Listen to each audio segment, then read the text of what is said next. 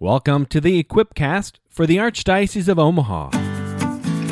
Designed to help leaders to transform their cultures, to embody the pastoral vision, to be one church, encountering Jesus, equipping disciples, and living mercy.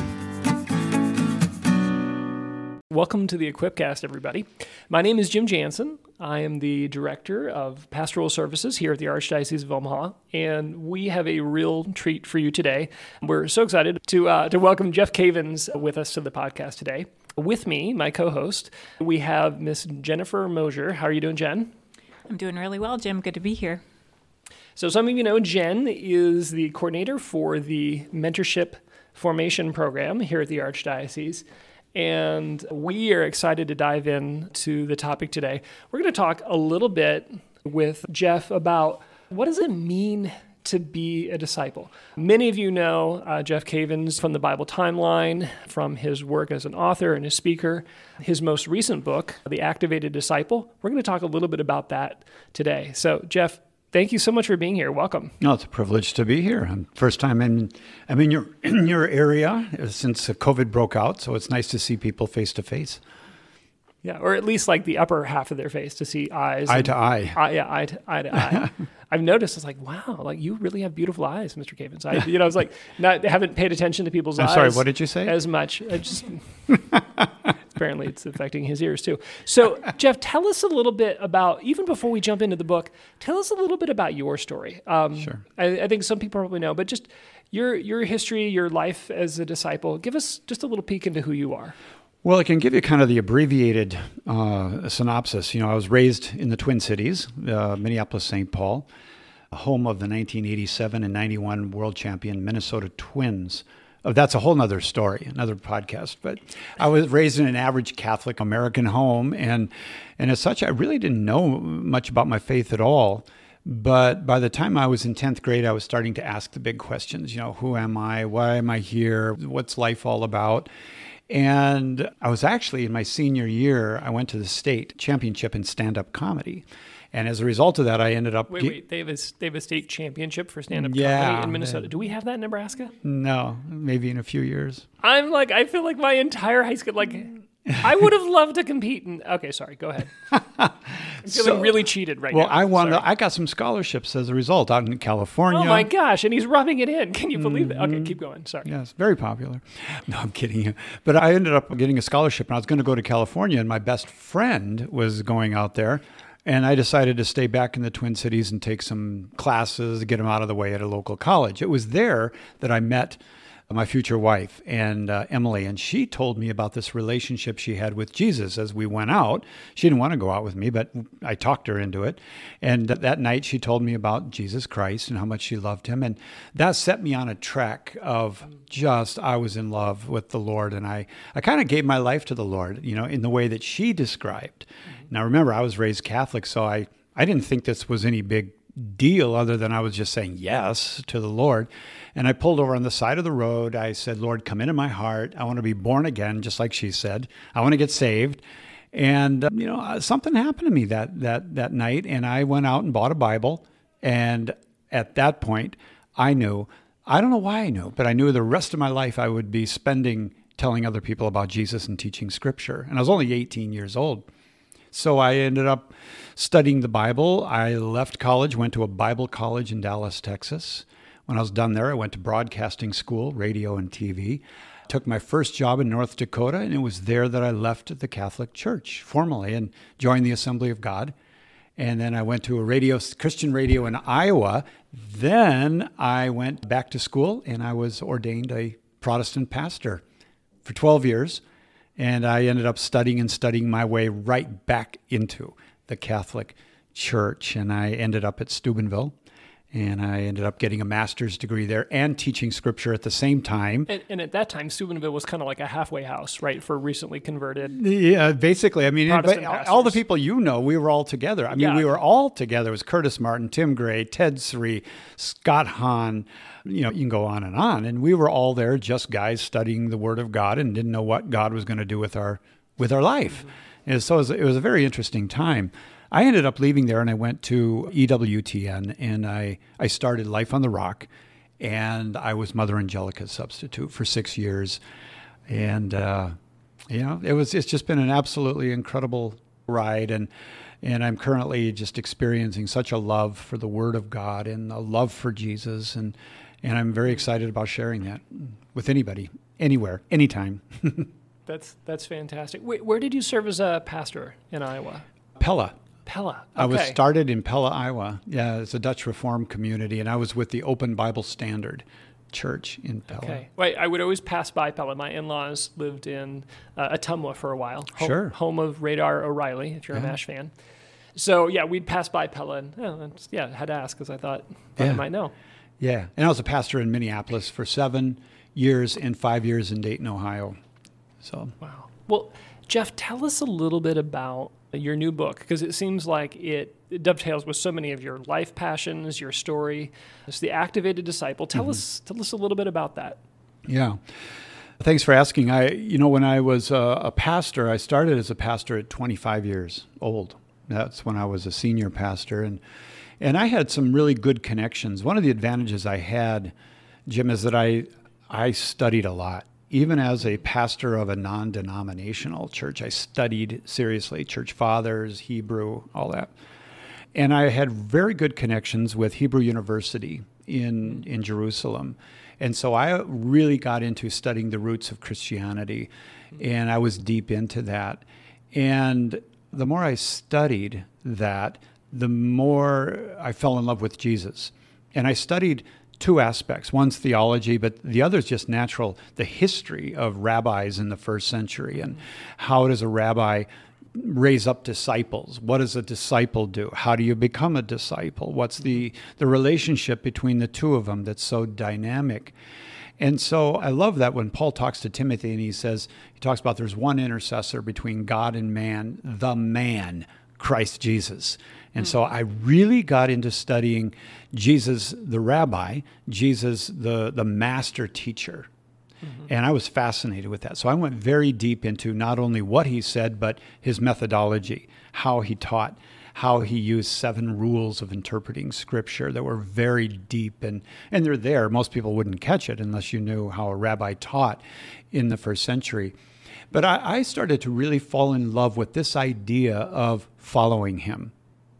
And I always felt like, in some ways, today is a little bit of a I don't know, maybe second rate, you know, that we don't get to see him, we don't get to walk with him around the Sea of Galilee, and we have to mm. believe. We're more we're more like Thomas, you know, we gotta we gotta believe without seeing. And I I just wanted to have that relationship with him. And so that's where I started to realize that this idea of discipleship can be real in my life. That I can get up in the morning and I'm not topically driven. I'm relationally mm. driven. And I was topically driven. What am I going to study today? What topic do I want to go deep in today rather than, Jesus, I, I love you. I want to know you. I want to follow you. I want to do the work you're doing. Mm. I want to go out there and be the body of Christ. I want to walk in the power of your name and the power of the Holy Spirit that comes from confirmation. And so I just started reorienting my whole way of looking at life to one as a disciple that really is following him. And so if I'm really following him, it's going to change a number of things. Like, for example, praying. Mm-hmm. I stopped praying silently for the most part when I was alone. I started talking to him. So back in the, this is back before cell phones started, and so I'd talk to him when I was driving in the car, and then people would think you're, mm you know, something's not, something's not quite right. And that guy's pretty enthusiastic about something, you know. But now it seems normal to see people talking in the car. But I started to develop that relationship, and I know this sounds funny, but I started to develop the relationship as if he was really real. That's what I was going to say. It's like, wait, wait. So you're saying you actually treated Jesus like he was a real person? I did. That's crazy. Go figure. Wow. Yeah. And when you know it, it did something to my relationship. So if I'm driving in the car, turn the radio off. Lord, I um I don't know what to do about the situation with my daughter. I really need help with that. Is there anything from your word that you could help me with and that you could show me how to be a better father? Now that's juxtaposed to My heavenly Lord, I come to you. You know, that kind of, I, I think the Lord sometimes saying, Who no, are you we, talking no, to? we're Catholic. We don't know what you're talking about. Yeah. and so I'm, I'm trying to make it real. And then when it comes to sharing Christ with other people, I'm introducing him as a real relationship. Real. This is not, I, I don't have, I know this is true with you, Jim and Jen. You don't have a personal relationship with theology. You have a personal relationship yeah. with Jesus Christ. And, and that's what I want to share is that personal relationship with Jesus. I don't want to stand up and say, "Hey, I want to I want to tell you all of you it's going to be the greatest conversation. We're going to talk about transubstantiation today." And they're like, "What?" Mm-hmm. But if I tell them I want to talk to you about someone who's real and how we experience his real presence with us today, that makes more sense. Mm-hmm. You know, Jeff, as you're talking, one of the things that comes to mind is uh, we have the Institute for Priestly Formation here in Omaha. And uh, one of the things that is really emphasized in that training and that formation is honesty and consistency mm-hmm. as the measures of prayer. And what you're talking about just sounds exactly like that, that we can really say anything to mm-hmm. the Lord. And that if we get up every day and we have that time with Him, where we're in conversation and we really know him as a friend, it changes everything about how we are as a disciple. It does. It makes it it makes it real, you know, that I am in a real relationship with him and there was a saying in Jesus' day that the Greeks studied to comprehend and the Jews studied to revere. And so they saw study as a form of worship that I could go to my desk, open my Bible and my catechism, and just say the sign of the cross and say, Lord, open up your word. I'm here. You are so amazing. You're so awesome. And just begin to jump into the, the word of God and delight in my relationship. People will say, wow, you act like he's, man, you, you act like he's really real. And I, it's like someone saying, you know, you talk to Emily. I've, I've overheard you talking to Emily. It's almost like you think she's your wife. Yeah. Yeah. Well, I mean, it, it kind of reveals. I mean, yeah, those comments alone, not you know casting any judgment on there, but that it reveals so much of the gap that even even faithful Catholics, be people who I mean, they've been daily communicants, they love the Lord, but there's a gap in their relational connection and their relational understanding of the way they relate to the Lord as a disciple. Yeah. Uh, talk a little bit about why this book now. I suspect we've already kind of like danced around it, but this is an experience from your life for quite a while ago. So you're not writing about something that just happened over the last three months. What brought it to the surface now? I think what brought this idea of becoming an activated disciple to the surface right now is that I I guess I started noticing because I've given talks all over the country, you know, in the Catholic Church for 25 years, and you get to know people and conferences and all of that, and I just started to notice that the pattern was topically driven. You know, the conferences were topically driven, and that it was is important to know topics, and and it is to a degree to know these various topics, whether it's sacraments or whatever it might be, but to bring it into a personal relationship with the Lord, I felt like that was the challenge. And the reason that it came up to me was about, I think it was six years ago. My wife and I were at Easter Vigil at our parish. And we probably have 3,000 families in our parish. And it was the Easter Vigil, and uh, three people were coming into the church. Three people. Two of them were marrying in you know, they were somewhat held hostage. They were marrying into the church. And I looked at that and I, I thought, something isn't working here. Three people, 3,000 families. We are called as a church to go and make disciples, to evangelize. And I leaned over to my wife and I said, Sweetie, I said, look at this. I said, something's not right. Something isn't working here.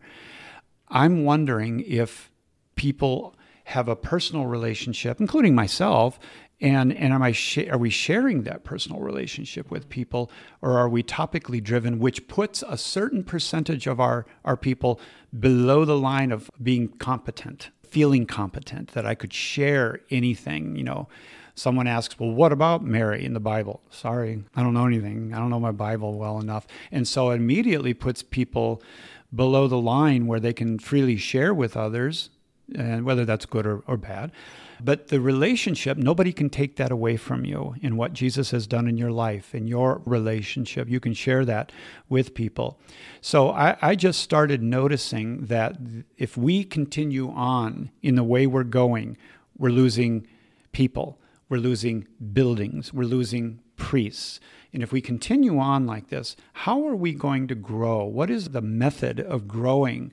And the method of growing is sharing the, the good news of Jesus Christ with people, which a lot of Catholics will say, well, that's not really us. You know, we, we grow through immigration and marriage, you know, and having children. I, I mean, I can't tell you, I've shared this with the audience before, but, you know, 20 years ago, starting, you know, Focus Missionaries raised their salary, and I'd meet with good Catholics who, when I would use the word missionary and I'd say evangelize in Bible study, they'd look at me kind of cross eyed and they're like, Are you sure? Does the bishop know? Is this okay? Because that was so foreign in Catholic, cult, Catholic culture. Yeah. W- what's interesting to me is you tell, the, tell this story. This is six years ago, and it was your home parish, right? Mm-hmm.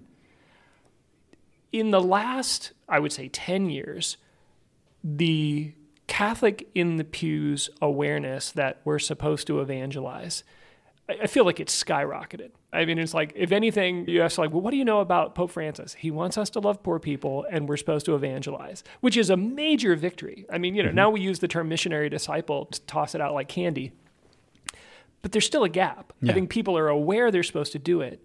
Talk about what's the difference between someone who loves the Lord, maybe knows that they're supposed to share Him, and someone who actually is able to do that fruitfully. Right. Well, I think I think the difference is in a proper understanding of really who we are as the body of Christ, as members of the body of Christ. To become a disciple, and this is why I wrote Activated Disciple, to become a disciple is not primarily my decision. And if you turn on television these days, you will hear a lot of language of, I made Jesus Lord of my life. Jesus is Lord mm. on the throne of my heart. I made Jesus, you know, I, I, I. And when you look into the history of how a rabbi made disciples, it's completely the opposite. There isn't any, I made Rabbi Hillel my rabbi. you, you never did that. Yeah. You never did it at all. You, uh, back then, in order to become a disciple of a great rabbi, which Jesus is the greatest of all time, and he's God. A little advantage there, is is that the only way you can become a disciple is if you're chosen. And so the rabbi would go around to prospective disciples, and the average number of disciples that a rabbi would have in the first century was five. So Jesus had more than average, and the great Hillel had 70. He was just before Jesus. And in order for you to be a disciple, the rabbi had to have watched you. And the one criteria for becoming a disciple or being uh, invited or chosen to become a disciple, the one criteria was does the rabbi think you have what it takes to become like him? That's it. Mm-hmm. Doesn't matter about your income, where you grew up, your parents, your political, you know, persuasion. It's do I think that you have the ability to become like me? That is to live like me and to think like me. And that's called the worldview. Now, the way the rabbi would formally invite someone or choose them is he would say one of two things either go ply your father's trade, which means I'm not choosing you to be my disciple, but you're going to have a great life. You're going to be a carpenter, fisherman, yay. But if I want to invite you to become my disciple, to live with me, to become like me, and then grow up and eventually you make disciples along this vein of thinking in life, I would say, Lech achrai in Hebrew. Lech achrai, come follow me. I chose you. And all rabbis said that in the first century. The second thing that all rabbis would say in the first century was they would say, Take my yoke upon you and learn from me, which means from a rabbi, take on my worldview. So, in order for us to call ourselves disciples of the Lord and go from fan to follower. That is, from I show up when he's at the stadium, when he comes to where the Timberwolves play or the Twins target field, you bet I'm always there. That's fantastic. I love this guy. I even bought some of his books, 73 of them, I think. But, you know, I've got, I've got them, I got them all. there's a difference between being a fan and a follower, and that the follower has said yes to becoming a disciple, which means now my life is going to be spent becoming like you. And I'm going to take on your world view, which means I'm going to be in proximity to you so you can lead me, correct me, comfort me. You know, I have to say, as you talk about that, the contrast between what it means to be a fan and a follower, I think about how often young people, even though they're only supposed to be a fan, they actually become a follower. Mm-hmm. They let their their stars, their entertainment idols, really become idols and actually shape the way they think, and they do the best they can yeah. to conform their lives, which for the most part isn't particularly helpful. Uh, no, it's not. for, for not a young at all. person's faith or, or health. So it's interesting. It's, it's like it's so deeply rooted in us to imitate. I'm flashing back to Paul's words, right? You know, imitate me as I imitate Christ. It's so deeply ingrained in us to imitate. We almost can't help it, yeah. even when we're supposed to only be a fan. Well, there's a chapter in the book. It's called The Foundation of Discipleship. And the foundation of discipleship is imitation. And when you go back into the Old Testament, all the roots of discipleship begin in the book of Leviticus. And you wouldn't think that because most people, if you look at the side of their Bible, that's the remains gold. You know, no one's gone there for a while. But that was actually the first book that Jesus would have studied as a young boy was Leviticus because of holiness. And so Leviticus is when Israel is coming up out of Egypt and in there, six times, God says, Be holy as I am holy. Be holy as I'm holy. And he says to, to his people in Leviticus, You shall not obey the ordinances of Egypt, but my word. And then he also says, You need to learn to discern between the clean and the unclean, the holy and the unholy. Well, what's God doing? He's discipling a nation, and he's saying, Be like me. And then you move to the New Testament, and Jesus says, I don't do anything and I don't say anything other than what I see and hear my Father doing and saying. And then you come to Paul, and Paul says, as you said, Jim, follow me as I follow Christ. And so there's this string of imitation in there.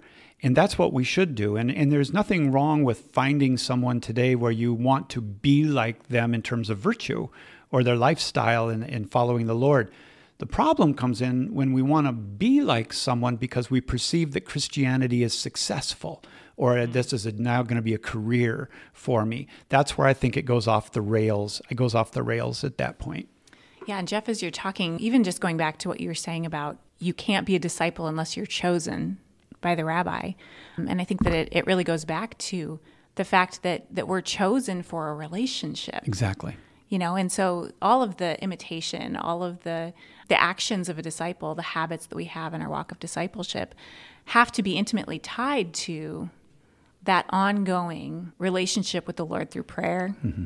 through study through all of those different things that put us in touch with the source yep and so I would love to just hear a little bit more about the content of your book mm-hmm. and some of the, the particular chapters in there and how sure. you laid that out and how that relates. Well, you said it right, Jen, that discipleship is about being chosen. And it doesn't start with me. It started with him long ago in his desire for me and his hunger to have a relationship with me. I was a, a day late, dollar short, but I came to the game, you know, and I, I heard him and I said, Yes, I want to follow you. And Jesus even said it himself. He said, If you remember, you didn't choose me, I chose you. Mm-hmm.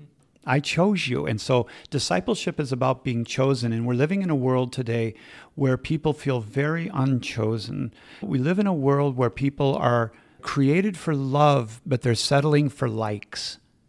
They're created to be mm-hmm. loved and to deeply love, but they're settling for likes and they're experiencing a shallow life. What if Jesus was God? And what if he did come to Omaha? And what if he looked you in the eye and said, I love you. Come follow me. Would you say, Yeah, Tuesday afternoons look great? No, you'd say, I want to follow you all day, which comes to like a whole chapter in the book, which is lifestyle. What does your life look like? If it's topically driven, you'll find times where you fit this in. You know, I'm, tonight I'm going to read this guy's book, or tomorrow I'm going to listen to these CDs, or whatever it might be. And, and it's all right but you are called to a relationship. And so the shape of your day From morning till night, the shape of your day reflects the love of your life. So before I met Emily, there was a shape to my day. It was kind of loose. I stay up all night long at Perkins restaurant, drinking coffee and whatever, reading books. And, and then we started going out, and the shape of my day changed. And then we got engaged, and the shape of my day changed. Then we got married.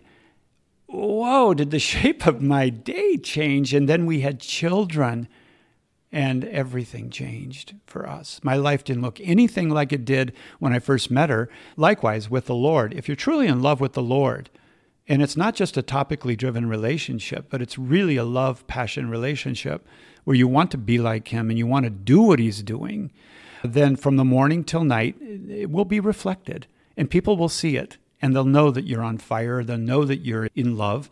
You know, my wife and I, we've been married for going on 43 years.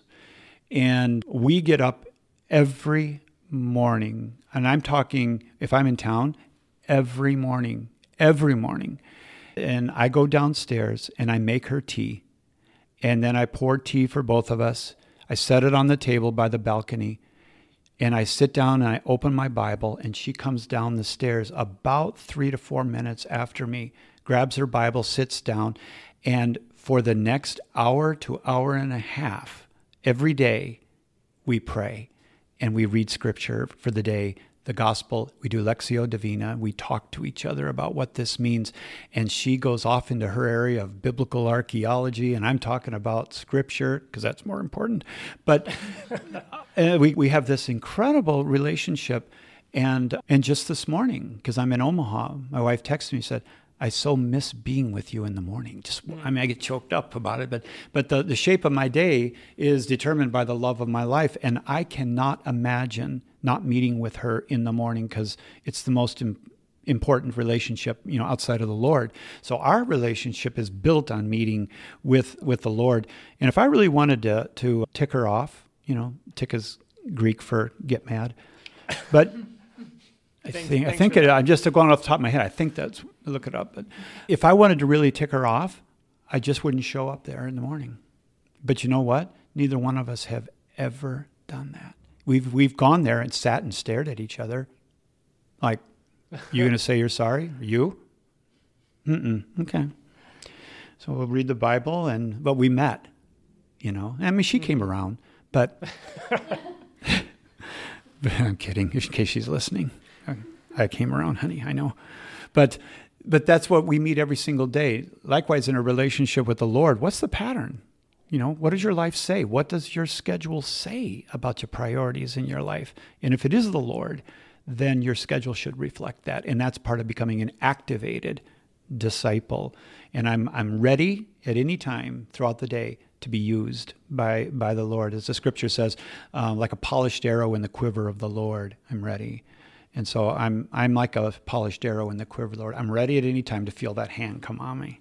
Okay, now I have to be honest, Jeff. I'm just like feeling jealous because when I wake up, the first thing, you know, I like coffee, not tea, although I like tea too. But we're like, yep, making uh, coffee for my wife. And then immediately we're inundated with little ones. Sure. The opportunity to sit and do that. The shape of one's day can vary dramatically based off your profession and your state in life. Talk a little bit about what are the principles or the themes that shape the day if you don't happen to have a balcony. Sure. If you don't have a balcony, right. Well, you have an earth. so the, it really gets down to what we were saying at the beginning of the show. If he's real, let's act, let's act like he's real for a minute, okay? Let's act like he's real. And, and he says, I want to meet with you every mm-hmm. day, every day. Our response, and I know what you mean by your question, but our response wouldn't be, you know, Lord, I don't have a balcony. You know, so what we would do is we would say, well, when can I meet him? And and I think it's a good idea actually to meet with him at the beginning of the day because that sets the tone for the day. And if you do lectio Divina, which is this four part way of praying scripture, you're going to take into the day some guidance, some direction, correction, and it just may be something that dealt with yesterday at work. And you might for example, go and apologize or mm-hmm. or ask someone if you can pray for them or or give a gift to them because you met with the Lord this morning. So oftentimes what I get and, and we write down our findings in our little booklets, we write them down, is I take it into the day not only for myself, but for us. And sometimes it's for the people I'm around during the day. I'll say, you know, this morning I was reading in the Gospel of Matthew 14 and and I noticed that the Lord was saying, I'm able to share something with you.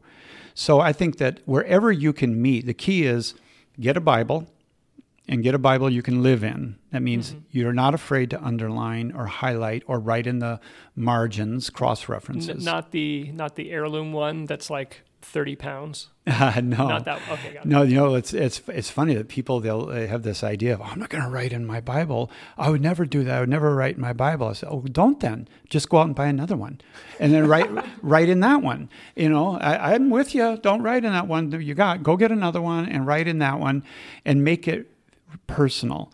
I have with me. I've got two. I'm into Bibles. I love Bibles, and uh, we just came out with a new Great Adventure Bible, which it's kind of cool because Amazon gave us a message that the Catholic Bible was number one in the world, both Catholic and Protestant. That's pretty neat to see Catholics wow. buying Scripture. About time. All it's, right. it's just exciting to, to see that. But I have three Bibles, one here, two at home, that are so written in and, and are worn out.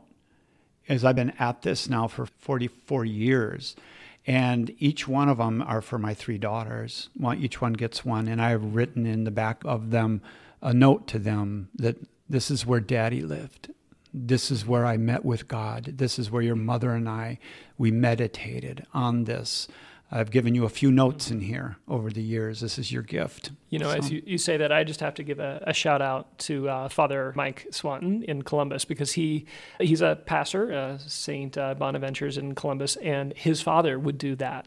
And his father just recently passed away, and one of the most precious things that he got was this falling apart. The binding's broken. It's covered. It's highlighted, but as he now goes through the Psalms, it, like he can see these places where his father was praying for him. It's such a, a beautiful example. Yeah. It's, yeah. it's wonderful. So get a Bible, get a little notebook, you know, a moleskin notebook or some kind of notebook. I, I, suggest something that roughly is the size of your Bible so you can carry them together. Get a pen. You don't need a Mont Blanc or a Waterman pen, a Bic will do. get something that writes and find a place that is consistent and a time that is consistent and just make it part of your life that just put it in the calendar if you want you know 6 a.m to 6.45 jesus time and it, nothing moves it out and mm-hmm. you know it's like anything else virtue you, you start to make it a habit and it's something that you become dependent upon and you cherish it and you can't imagine not doing it it's like i can't imagine starting the day without me and my wife sitting there mm-hmm. the balcony. Like, what would you say is a baby step? Because I know in your life and your ministry, you've had the, the privilege to mentor so many people into the faith. What are like the first kind of one or two practical, okay, start here? Yeah. Well, I think what, what you could do, and that's a very good question because, it, you know, a lot of people would look at me or look at you or look at you, Jen, and say, well, uh, you know, I've seen your Bible, I can't do that, you know, or, but you can start somewhere. First of all, treat the Bible as a love letter from your Father to you. This really is a love letter, and it's written to you and it will reveal who he is and it'll reveal who you are and it reveals his plan and, and, and so it'll give you encouragement, it'll give you correction. So when you begin, make it simple. Take 15 minutes. And that's all it takes for Lectio Divina is Lectio Divina, you read the text over, and I suggest uh, starting with the Gospel of the Day. And you can get that with the United States Bishop's website has the Gospel of the Day. Uh, and there's other little booklets that have it. And start with that Gospel reading. Read it through once carefully. I suggest reading it out loud listen to what speaks to you. Not, uh, you know, you're not listening for interpretation or anything. It's just like, wow, you know, I read Psalm 23, the Lord is my shepherd. And that one verse in Psalm 23 really just kind of said, I'm for you today. I don't know why, mm-hmm. but I'm going to write that down in my book. And then I'm going to take the next step, which is meditation. I'm going to start to see myself in that text, and I'm going to see the Lord in relationship to me. Uh, then I'm going to enter the third phase, which is actually prayer. oratio. We call we got big names for everything, you know. Mm. Lectio, meditatio. That you say that around people if you want to impress them. But oratio. I was doing a little oratio this morning. Thank you. And then you talk to the Lord. Why is that jumping out at me today? What is it about that that I need to know from you? And uh, that's where you talk to the Lord and, and be sensitive to listening because I truly believe, and the church teaches, that we can hear the Lord. Now that doesn't mean that everything you think is the Lord, but He can He can give you a thought of He makes He makes me lie down in green pastures. Lord, why is that standing out to me? Are you saying I need to lie down in green pasture? What is a green pasture in my life? And all of a sudden you think, holy hour. I'm just going to believe that, Lord, you're calling me to a holy hour. You want me to spend some time with you.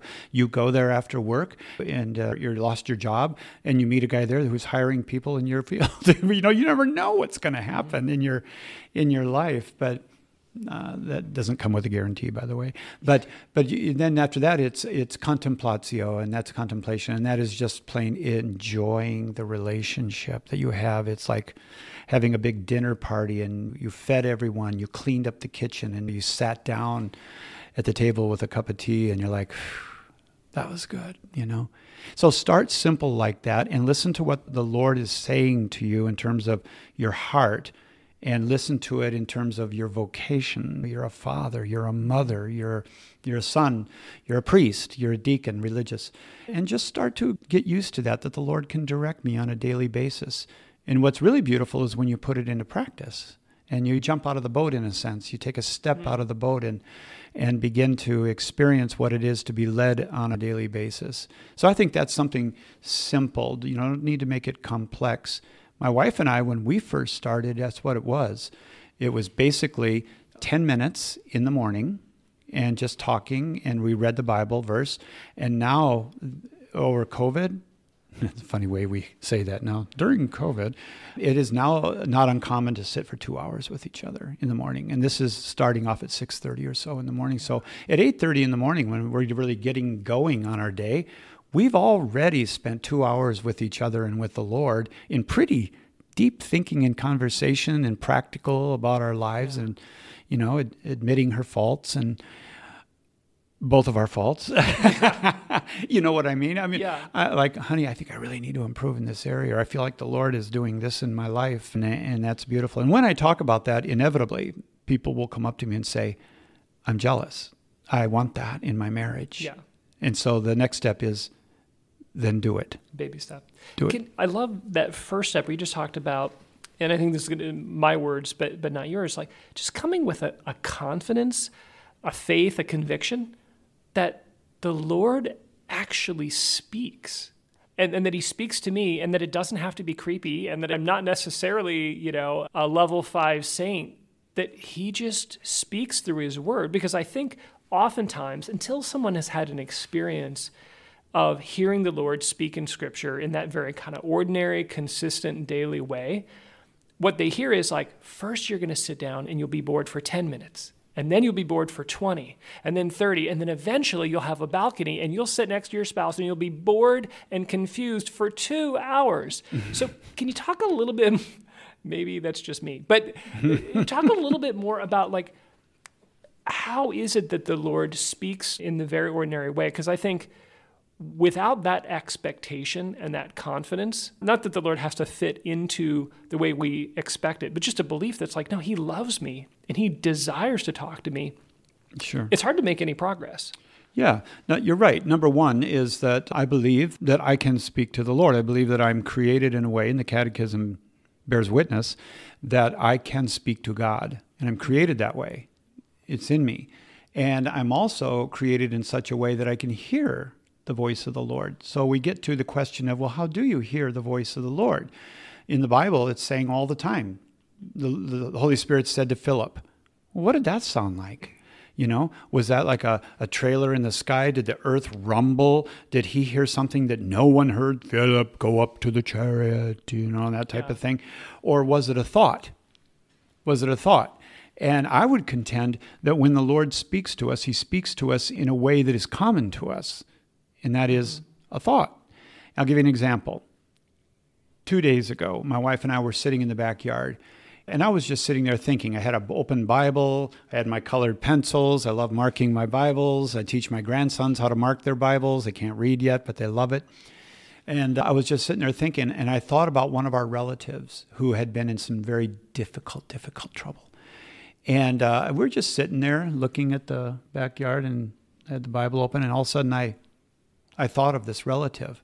I got my phone, looked at, dialed, he answered. I talked to him for about 25 minutes, encouraged mm-hmm. him in the Lord, encouraged him, God can change your life, this and this and that. Hung up, my wife said, How did that go? How did you think of, why did you call him? And I said, Because I was thinking of him.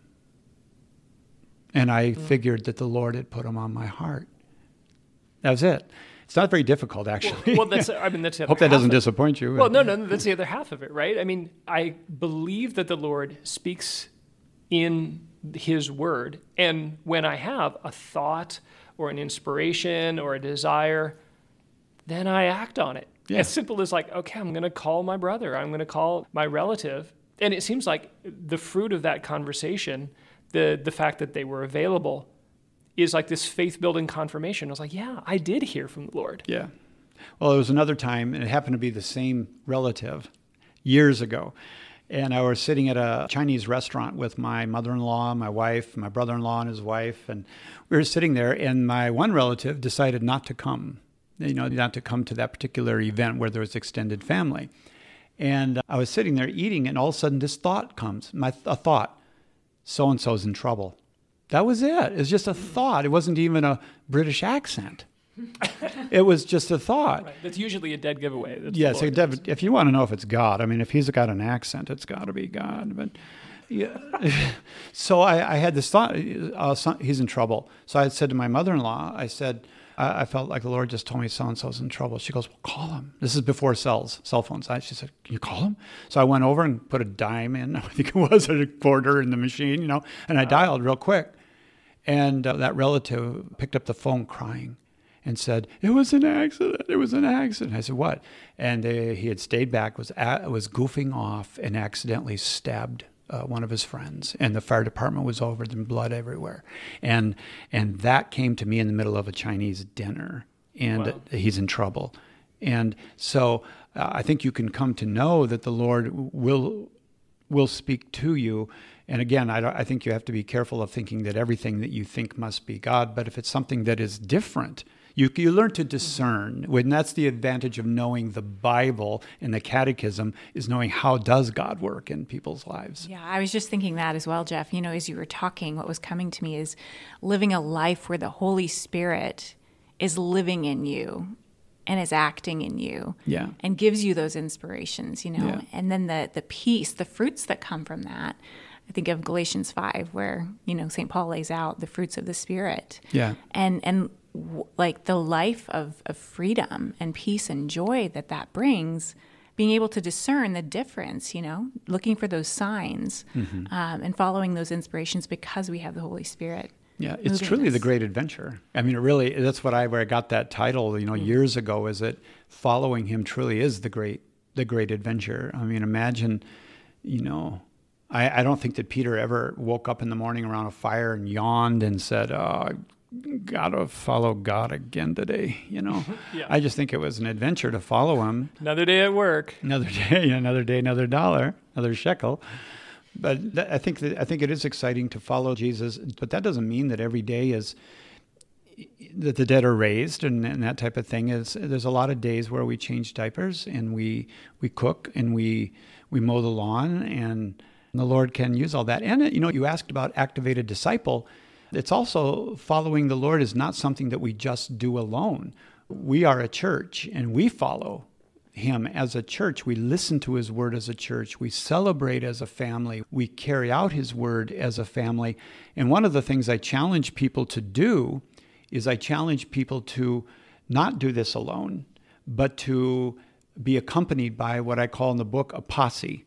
Yeah. No. Can you talk more about that? Because I think, especially in, it's so weird that we're like casually, like, you know, during the time of the pandemic, and we just kind of casually reference, like, I think people are feeling lonely. And many of the routines and structures that we had for supporting one another in in following the Lord, whether it be prayer or, uh, you know, a more kind of missional going out, a lot of those things have broken down. So talk a little bit about that the importance of the community and then maybe a little bit about like how we adjust in the circumstances we find ourselves Yeah, I, th- I think we're realizing when we look at the essentials that one of them is relationship.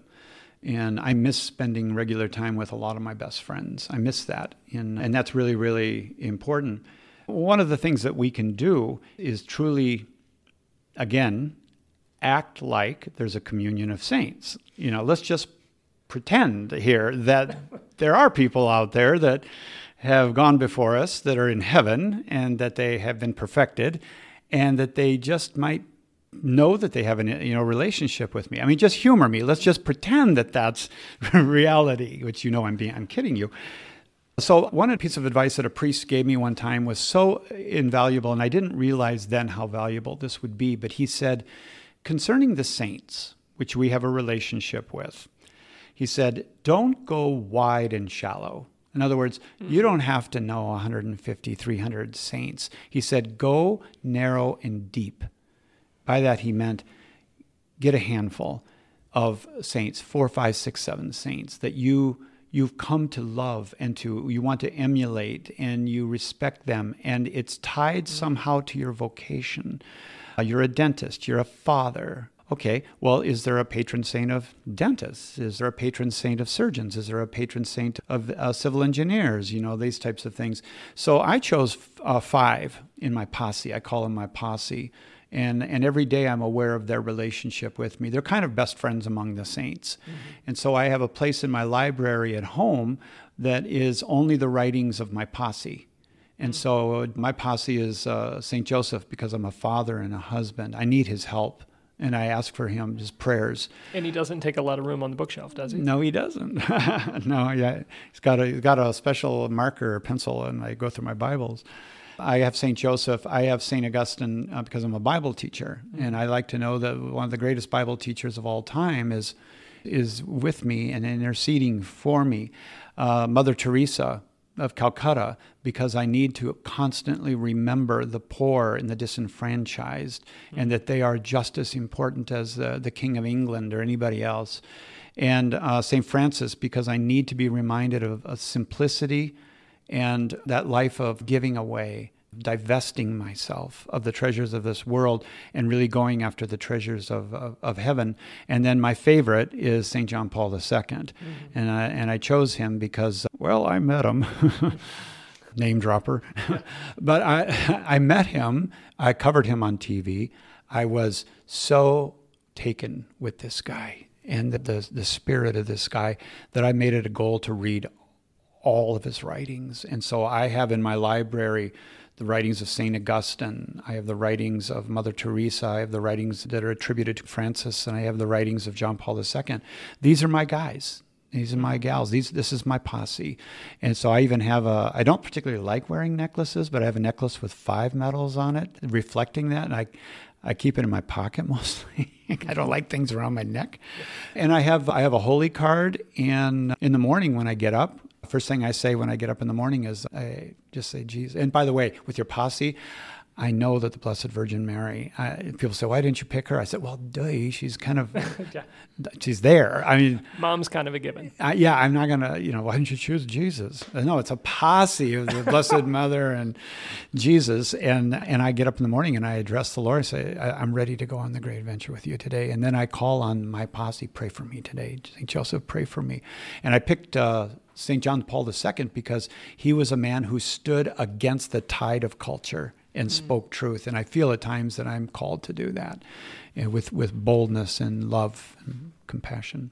Mm. So that, that that's something I really encourage is, and I particularly find this is very attractive to millennials. Like focus missionaries, they love picking their posse. They love it. Mm-hmm. And they'll say, that's my posse, you know?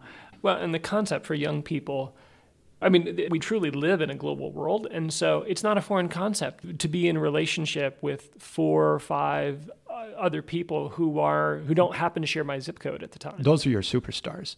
Don't make superstars out of living people who are speakers or have TV shows or podcasts and things like that. Those are not the people that you uh, want to look at as superstars. They're not. They're just like anybody else. They're struggling and they're trying to get through it, and they might have aspects of their life worth emulating as it regards discipleship or virtue or you know love, but the, the real superstars are the people who fought the battle and they're with the Lord now. And, and it's kind of cool to be able to say that I, I walk with John Paul II every day. Yeah, that's fantastic. Jeff, this has been an amazing conversation. And uh, I think if we can, I think we're going to keep you for another conversation where we can dive in specifically to talk about what does a disciple do when we're walking with the Lord and the Lord brings us into conversation with someone who doesn't yet know him. Mm-hmm. So, for all of you who are with us, thank you so much. If you want to subscribe to the podcast, you can find us on all the major platforms. Equipcast, all one word, Apple, Stitcher, Google.